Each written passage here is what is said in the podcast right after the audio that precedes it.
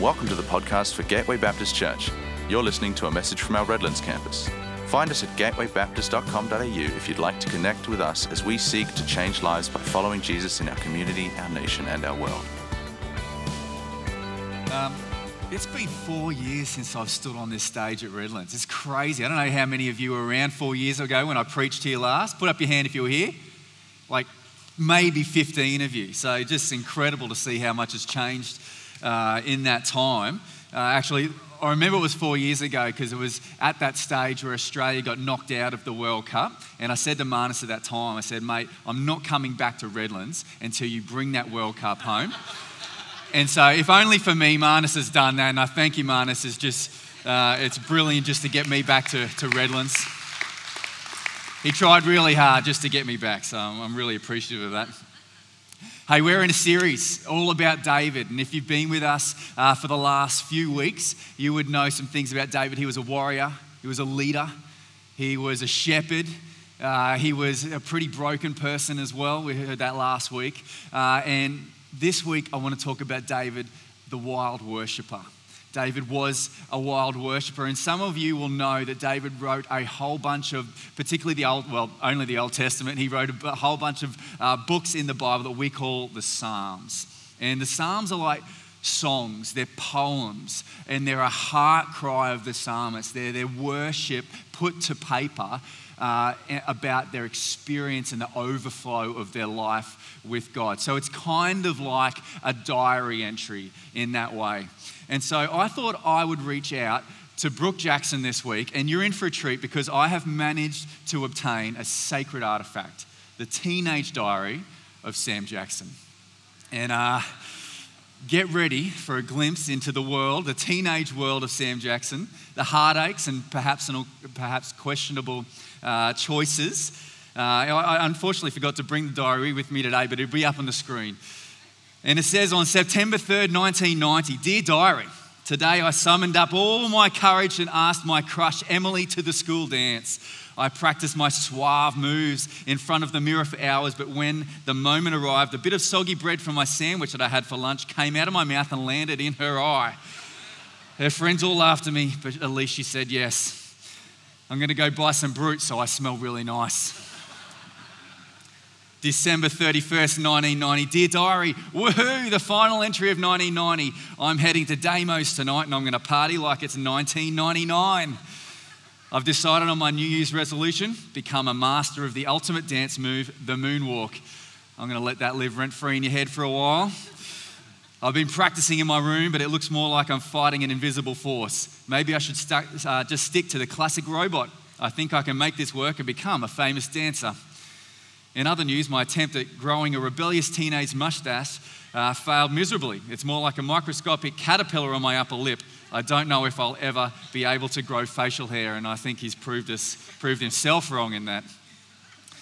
February 4th, 1991. Dear Diary, my best mate Shane and I have started a garage band. We're calling ourselves Wombat Wobble Wonderland. I think it's really catchy, but Shane isn't sure. Spent the whole day debating who would be the lead singer. I won. In rehearsal, we tried playing Pearl Jam's Jeremy, but my voice cracked so much I sounded like a prepubescent walrus. Shane said we might need to consider instrumental music, and I'm starting to think he's onto something. Watch out, world. Wombat Wobble Wonderland are coming for you. Some insights into Sam Jackson's life, the reflections of his mind as a teenager. Interesting. But like Sam, David poured out his heart. And it wasn't so much about his new band or his inability to grow facial hair, but David wrote a whole bunch of Psalms that give us his raw and authentic worship to God. And that was an overflow of his heart and his relationship with God. And I don't know what you know about David, but the scripture describes David as a man after his own, own heart. God says he's a man after my own heart.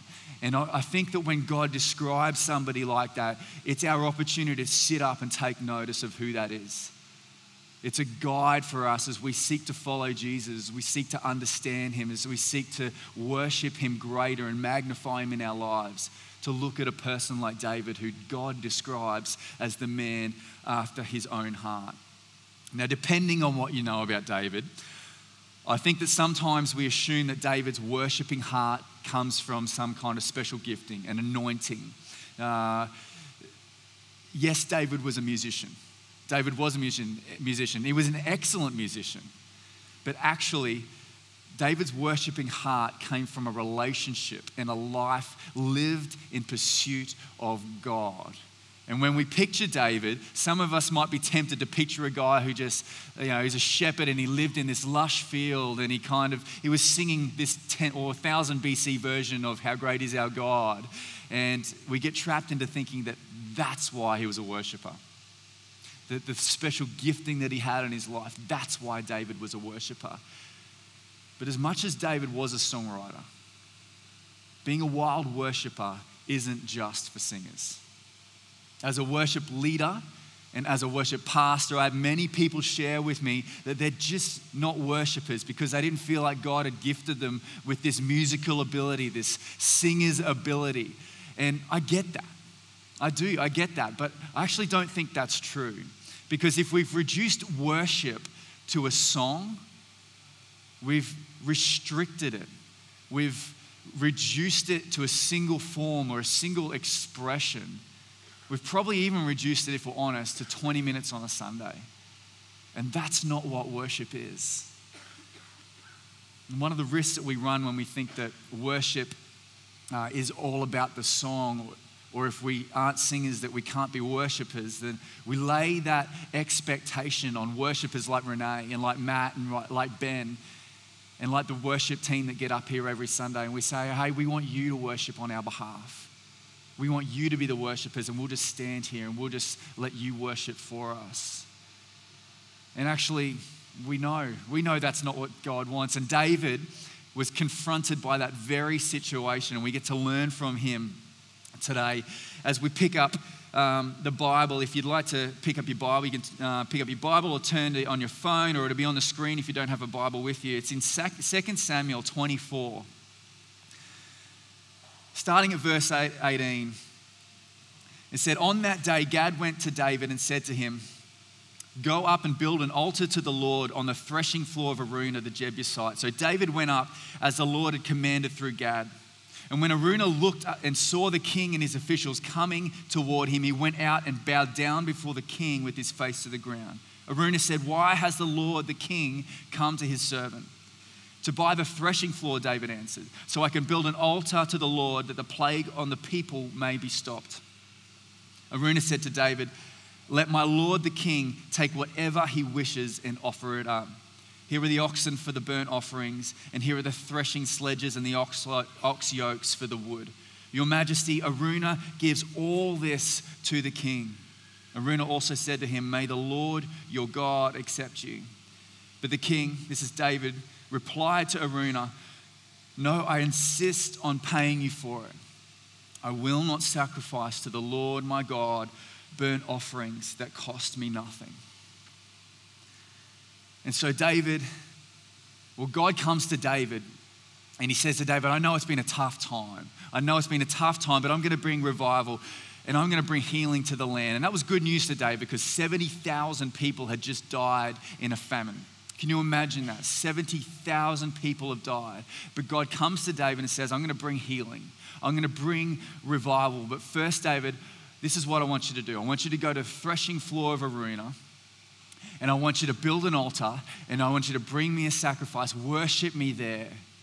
And so Araunah hears about this, and he says, Instead of selling you the land, David, I'm just going to give it to you. I'm going to give you the oxen. I'm going to give you the, the, the, the timber to light the fire on the altar. I'm going to give it all to you because I love you. You're my king. And I love God. And, and I want to worship God. And David could have been like, awesome. Awesome. I've got everything I need and I've got it all for nothing. But there is a problem there. There's a big problem there. You see, God hadn't asked Araunah to bring a sacrifice of praise. He didn't ask for Araunah's worship, he asked for David's worship. And right there, in that moment, David was faced with the problem, the situation that we are faced with every single week as we gather. See, David, excuse me, David could have stood there because he got the the threshing floor for free, he got the sacrifice for free, he got the timber for free, and he could have satisfied God's demand for worship without any personal sacrifice whatsoever. Can you see it? Can you resonate with it? Here's David saying, Araunah, oh, I've had a really busy week. I've had a busy week as king, and I want to thank you for turning the aircon on. I want to thank you for turning the lights on. I want to thank you for putting the seats out and putting the cards in the seat. Thanks for organizing the welcome team and the sound guys. Thanks for organizing the worship leader and the worship band because you know what, Araunah, they're, they're better than my worship team. They're better than my worship band. And today, Araunah, I'm just going to sit here and I'm just going to enjoy the sweet, sweet sounds of the threshing floor band. That's what he could have said. That's what David was confronted with. And it's an easy thing to do to stand back and to watch. But if you look at verse 24, David says, No way. I insist on paying you. I will not sacrifice to the Lord my God burnt offerings that cost me nothing. And you know what David learned on that day? David learned that God's not asking you to bring somebody else's worship. He wants your worship. He wants your heart. Being a wild worshiper isn't a, just for singers, it's not just for the blessed few, right? It's for all of us because God wants our worship, our hearts, our life. Being a wild worshiper isn't just for singers. And point number two is that being a wild worshiper isn't just a wild moment. Let's flip back a little bit in scripture to 2 Samuel 6, verse 12 to 15. And it says, Now King David was told, The Lord has blessed the household of Obed Edom and everything he has because of the ark of God. So David went to bring up the ark of, the God, of God from the house of Obed Edom to the city of David with rejoicing. And when those who were carrying the ark of the Lord had taken six steps, he sacrificed a bull and a fattened calf. Wearing a linen ephod, David was dancing before the Lord with all his might. While he and all Israel were bringing up the ark of the Lord with shouts and the sound of trumpets. As the ark of the Lord was entering the city of David, Michal, daughter of Saul, watched from a window. And when she saw King David leaping and dancing before the Lord, she despised him in her heart. Wow. And so, what we see here is David and his army bringing the Ark of the Covenant home. And the Ark of the Covenant is really significant for the Israelites. This is the manifest presence of God. Really important, right? And David brings it home and with rapturous joy and worship, he strips down to his undies, his linen ephod, this is wild worship. If you saw that anywhere, this would be wild worship. If you saw Ben get up here in this moment and he strips down to his undies, that's wild worship, isn't it?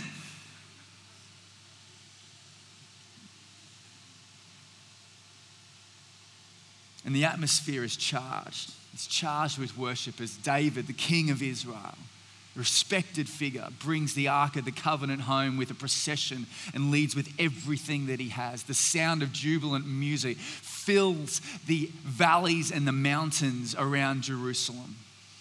The Ark's carried into the city. Dave's heart overflows with thanksgiving and he can't help but express his adoration to God. It's so wild that somehow loses his clothes. But I don't know if you notice Michelle's reaction at the end. And if you don't know, Michelle is actually David's wife. It says there that it's Saul's daughter, and that's true, but she's also David's wife. She looks out the window and she's embarrassed. She's embarrassed. And I know some of you wives here this morning going, Yeah, I know that feeling. I know that feeling. But this is different. She's ashamed. It says that she despised him in her heart. She didn't see a wild worshiper. She sees a guy who's disgracing himself in public. In reality, the type of worship that David is showing here in his undies is humiliating. It's undignified. And you could go as far as saying it's uh, indecent. It's indecent now, let alone thousands of years ago. But David doesn't seem to care. In fact, later on in that scripture, he says, I don't care. What mattered to him more was worshiping the Lord, laying it all out and saying, God, I give you everything in this moment. Adoration and praise. He wasn't worshiping so that people looked at him and said, gee, that guy's a great worshiper. Look at how he's worshiping. He danced and he worshiped only for the Lord. And I wonder if you've ever had that sense of abandonment, that sense of freedom that releases you from whatever you think might be the expectations of the people around you and to be solely focused on the Lord. Have you ever been so focused on giving God glory that it didn't matter what it looked like to other people? Because that's what David's modeling here. David got lost in wild worship.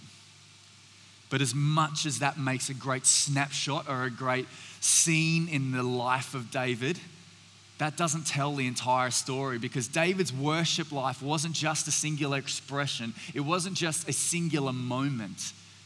David's worship life was a lifestyle, it was a daily pursuit of God. And David was known actually for his relentless pursuit of God's presence. In uh, 1 Samuel, just a little bit earlier in David's life, 1 Samuel 16, we see Saul, who was the king before David, is being tormented by an evil spirit. And he calls on David. He says, Come to me, David, because he knew that there was a tangible presence of God in David's life. And that was a presence cultivated through a lifestyle of worship. A lot of you will know Psalm 23, which is Psalm of David, where he wrote, The Lord is my shepherd. The Lord is my shepherd. Now, this wasn't just a poetic line that David writes as he overlooks the mountain. David knew the importance of a shepherd in the life of a sheep. He knew that a shepherd is a constant provider, a shepherd is a, a constant protector and a presence. For David, worship wasn't an isolated moment, it's an acknowledgement that God was his constant guardian, the ever present provider, the abiding presence in every aspect of existence. Now, Jesus also spoke about how worship is more than an event. And in John chapter 4, he encounters that woman in the well that Sam talked about earlier.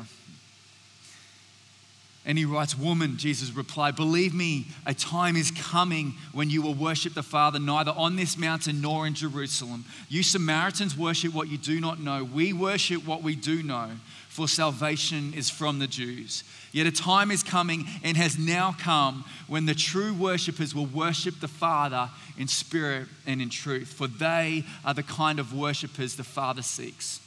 God is spirit, and his worshippers must worship in the spirit and in truth. And here's what I reckon that Jesus is saying in that moment, in that scripture, as he talks to the woman at the well about spirit and in truth. God is seeking people who will worship him with their whole being, with an understanding of who God is. Spirit, meaning that it's going beyond just emotion, it's from the heart, it's their whole being. And truth is an understanding that God is not just some vague, unknowable being, but He's God revealed to us. He's God revealed in Scripture. He's God revealed in our lives. He's God revealed as we walk with Him and He presences Himself with us. Spirit and truth. And in essence, Jesus is calling us to a lifestyle, a lifestyle of worship a continual, heartfelt pursuit of God in spirit and in truth, acknowledging Him for who He truly is. And sometimes I think we're guilty of chasing the worship experience over the worship life. We look for that kind of last night at youth camp experience where we're relying on emotion to feel close to God. But let me tell you, as somebody who's done that at various points in their lives, if you're chasing that, worship experience but not living the worship lifestyle, it'll all seem very disingenuous. It'll all be very fleeting. Because when the music fades and the buzz wears off, and you're back to feeling alone and disconnected from the Lord, and you kind of feel like you just need another experience, right?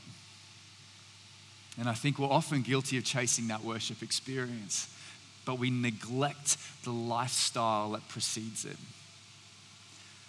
But when we flip that, we turn that on its head and we embrace a lifestyle of worship when our words, our actions, our dreams, our desires, and our pursuits are offered to God as worship.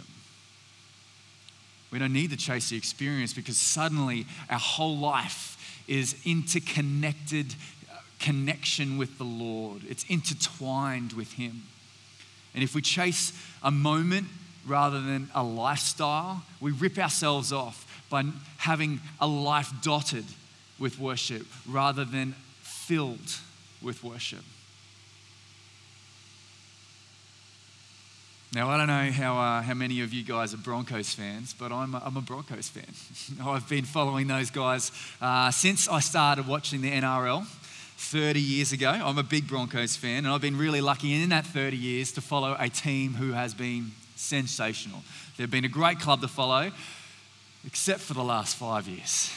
It's not been a great five years for us. We've been pretty woeful, truly terrible, in fact. We ended up with the first wooden spoon in our club's history only a few years ago. But this year, this year we finally found a little bit of momentum. We found some form through good leadership, we found some form through hard work. And whilst I'm not a club member, I did take uh, my eldest boys to some games over the last five years. Um, and we really enjoyed it. I've enjoyed uh, experiencing that with them. Only one of my boys actually follows the Broncos, and I'm praying desperately for the other. Um, but this, I love just joining in that experience. You know, you go to Suncorp Stadium, it's 50,000 people lifting up a cheer. You watch the Broncos fans in all their jerseys flooding through the gates, finding the seat that they own, you know, the one they turn up to every single week. It's been great standing with people, fans through thick and thin, who are soaking in that moment, right? Savoring the taste of success after a few years of heartbreak. But then there's this crew that have only showed up in the last 12 months. And they know, they've showed up because they know the Broncs are going to win and they're waving their flags, they're cheering along with us, they're even doing the, you know, the fist pumps in the air as we get the tries. And these are the bandwagon crew. They're the fair weather fans. They're the ones that have jumped on just as the success kind of comes along. For them, the thrill is the victory, the celebration, the collective buzz of the crowd. And this, this is what I reckon we see in the world of worship sometimes. There's those who chase the championship moments the grand final moments, the lively worship service, the conferences, the events that provide the emotional high, and there's nothing wrong with that. But when life throws its challenges, or when the worship experience doesn't live up to what we expect, the commitment maybe starts to waver, a little bit. And they're missing out on the chance for a consistent, enduring relationship with God through daily devotion, through prayer, and through a life devoted, dedicated to worship. And just as genuine sports fans, right? Genuine Broncos fans support their team through victories and through defeats. I've come to realize that worshippers, wild worshippers, maintain a constant connection with God through thick and thin. They seek Him in the jubilant moments, the moments of praise where you're high on the mountaintop and you seek Him in those moments of solitude, reflection, those moments that are a little bit lower in life where you feel alone and desperate and needy.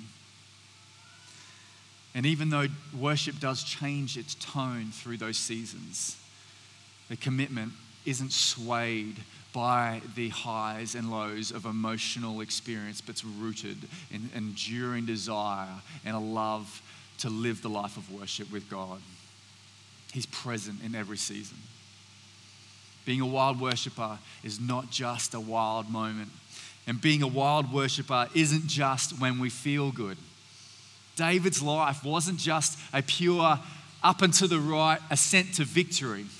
He faced numerous challenges. You would have heard over the last bunch of weeks the challenges he's faced, including wars and battles. People hunted him down. He was persecuted. He had his own personal failures. People around him let him down. And yet, in the highs and the lows, he maintained a heart of worship. When we look at David as somebody that we can learn from, we see that being a wild worshiper isn't just reserved for the times of success or excess. It's a constant, it's a constant posture of the heart, acknowledging God's sovereignty in every season. Worship, in its simplest definition, showing God worth. And I think there's a case to say that when we don't feel like it, when worship is hard, when it costs us more, it actually potentially has more worth.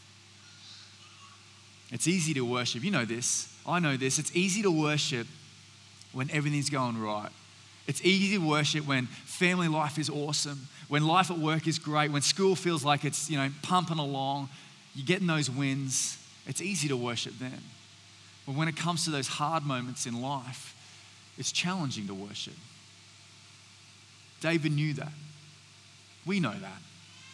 I've experienced that in my own life.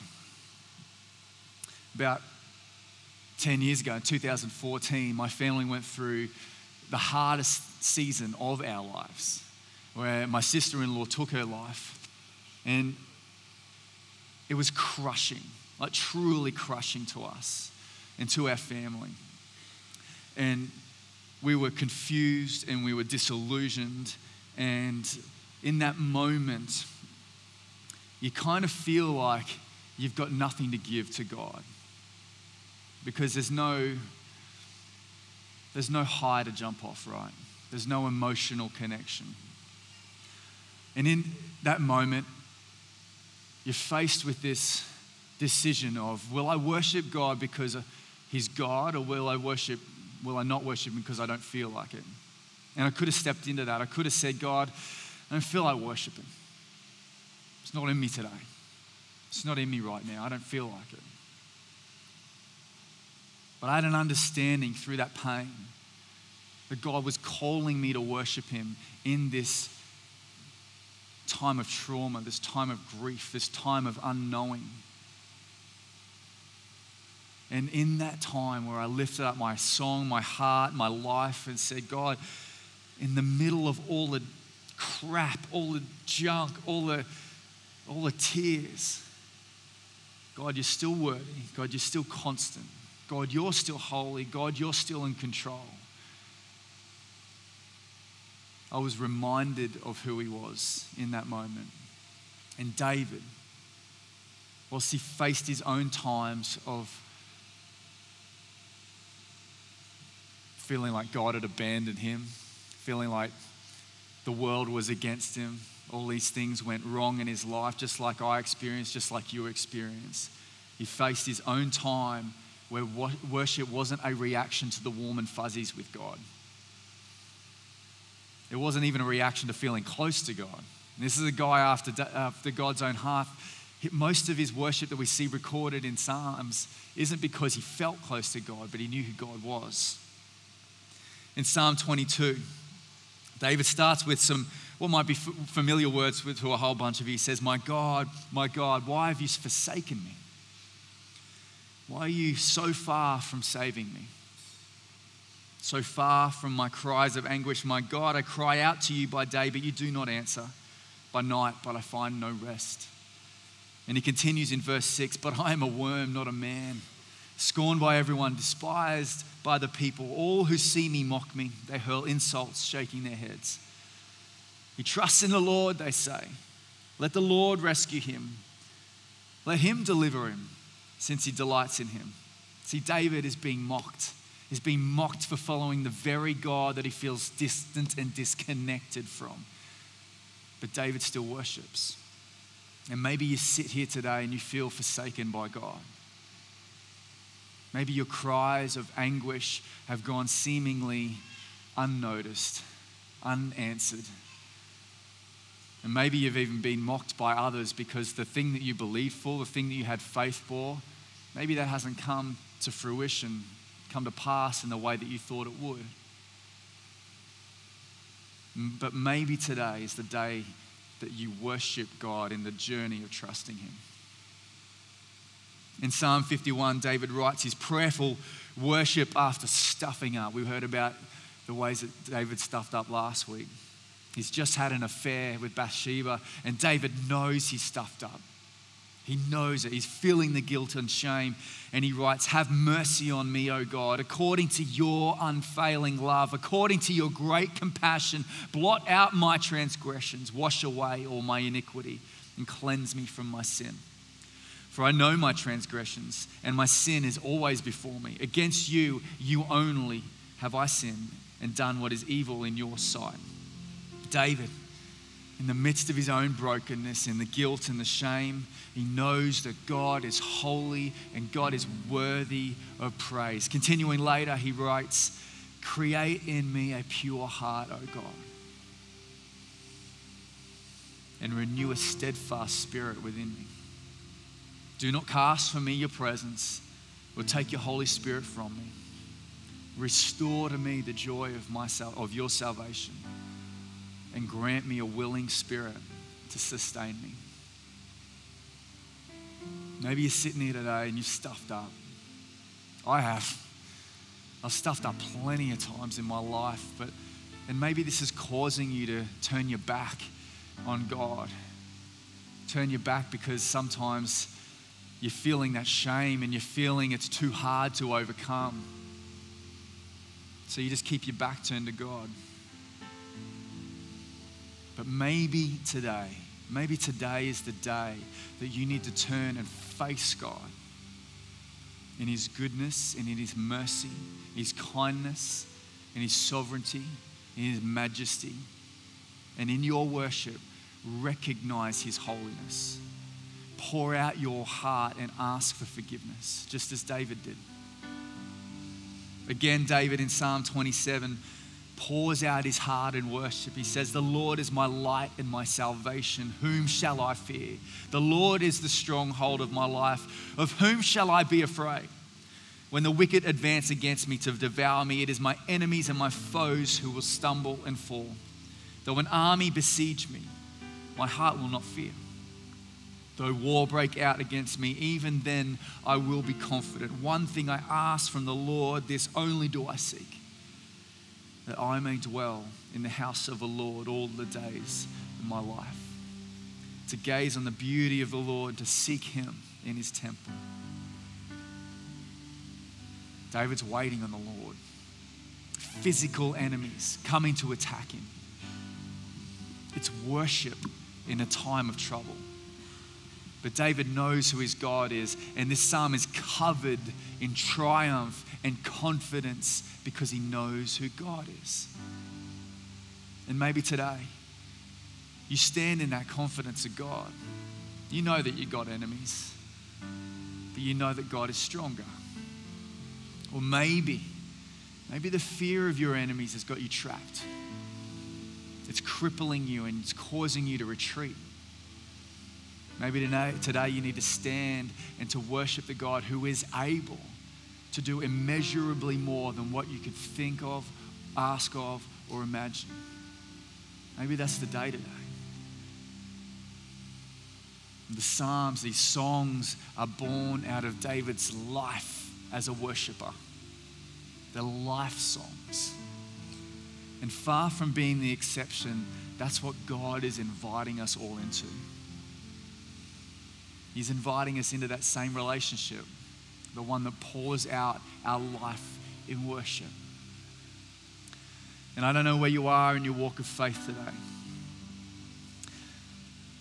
but we have an invitation to emulate David's example by praising God, not only on the mountaintop, if that's where you are, but also in the valleys, recognizing that true worship, wild worship, transcends circumstances. We hope you've been blessed by this message. If we can pray for you or you would like to take a further step in your relationship with Jesus, we would love to connect with you.